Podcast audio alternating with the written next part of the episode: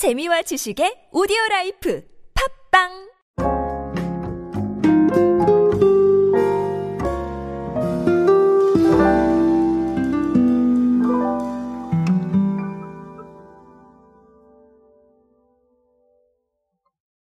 재미있는 걸 찾아 나서고 또 그 재미에 반응하는 건 이제는 일반적인 방식이 됐죠.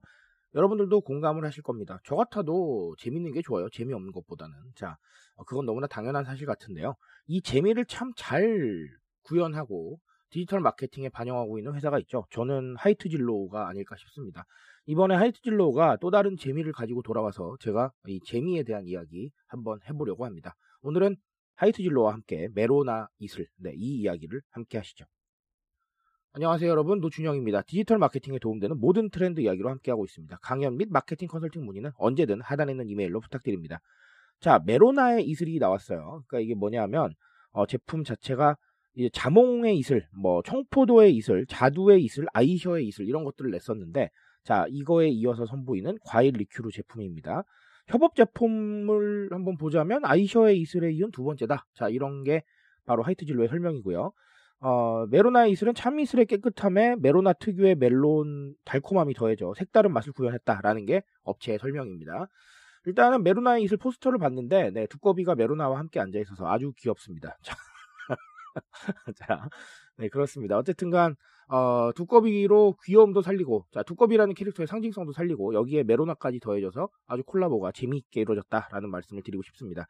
자, 펀슈머 공략이에요. 결국은 재미에 반응하고 그 재미를 소비의 어떤 자산으로 삼는 펀슈머에 대한 이야기가 나와야 될 것 같은데, 아, 오늘은 SNS 친화력 말고 조금 다른 얘기를 한번 좀 드려볼게요. 자, 첫 번째는 결국은 이게 경험이다라는 부분을 좀 생각을 해보실 필요가 있어요. 경험이라는 게 꼭 거창한 뭐 어떤 걸 체험을 시키고, 자, 이런 거를 생각을 하실 필요까지는 없을 것 같습니다. 아, 물론 그것도 좋은 측면이에요. 좋은 측면이지만, 그게 쓸모없다라는 얘기가 아니라, 경험이라는 걸 조금 다양하게 받아들여 보실 필요가 있습니다. 제가 그런 얘기를 한번 드린 적이 있어요. 우리가 여태까지 A라는 걸 추구해 왔다면, B로 방향을 바꿔도, 어, 대중들한테는 괜찮은 경험일 수 있다라는 것이죠. 즉, A로 진지한 소통을 계속해서 해오다가 갑자기 B급 소통을 한다. 그럼 새로운 경험일 수 있어요. 무슨 얘기냐면 기존에 경험해보지 못했던 거, 기존에 만나지 못했던 거라면 다 새롭게 느끼기 때문입니다. 마찬가지예요. 이런 펀슈머 공략도 결국은 콜라보를 통해서 기존에 못 봤던 걸 만들어내는 것들. 자, 이게 바로 새로운 경험일 수 있다라는 겁니다. 어, 특히나 이 레트로라는 부분도 제가 얼마 전에 설명을 드렸죠. 가까운 과거에 있었던 게 레트로로 등장을 한다. 이 이유는 가까운 과거라도 내가 경험해보지 못했으면 그냥 새롭기 때문이다. 새로운 경험이기 때문이다. 라고 말씀을 드린 적이 있어요.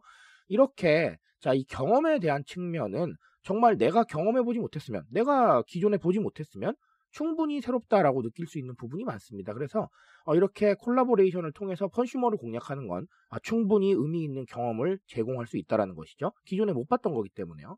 그래서 어, 무조건 뭐 체험을 시키고 이런 것도 물론 어, 필요하겠지만 어, 그런 걸 떠나서 기존에 있었던 것과 다른 소통을 한번 시도를 해보시고 혹은 기존에 만나지 못했던 제품을 이런 콜라보를 통해서 만들어내신다던가 아니면 뭐 디지털 마케팅 프로젝트도 어, 단순하게 말하자면 뭐 컨텐츠라도 하나 좀 콜라보를 통해서 새로운 걸 만들어내던가. 자 이런 얘기들이 충분히 새로운 경험일 수 있다는 겁니다. 무슨 말인지 아시겠죠?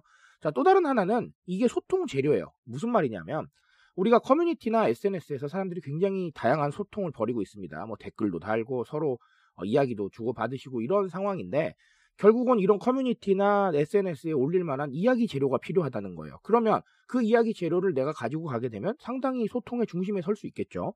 그러려면 좀 더 재밌는 것들을 찾아야 되는데 이런 펀슈머 공략 제품들이 충분히 좋은 소통의 재료가 되어준다는 겁니다.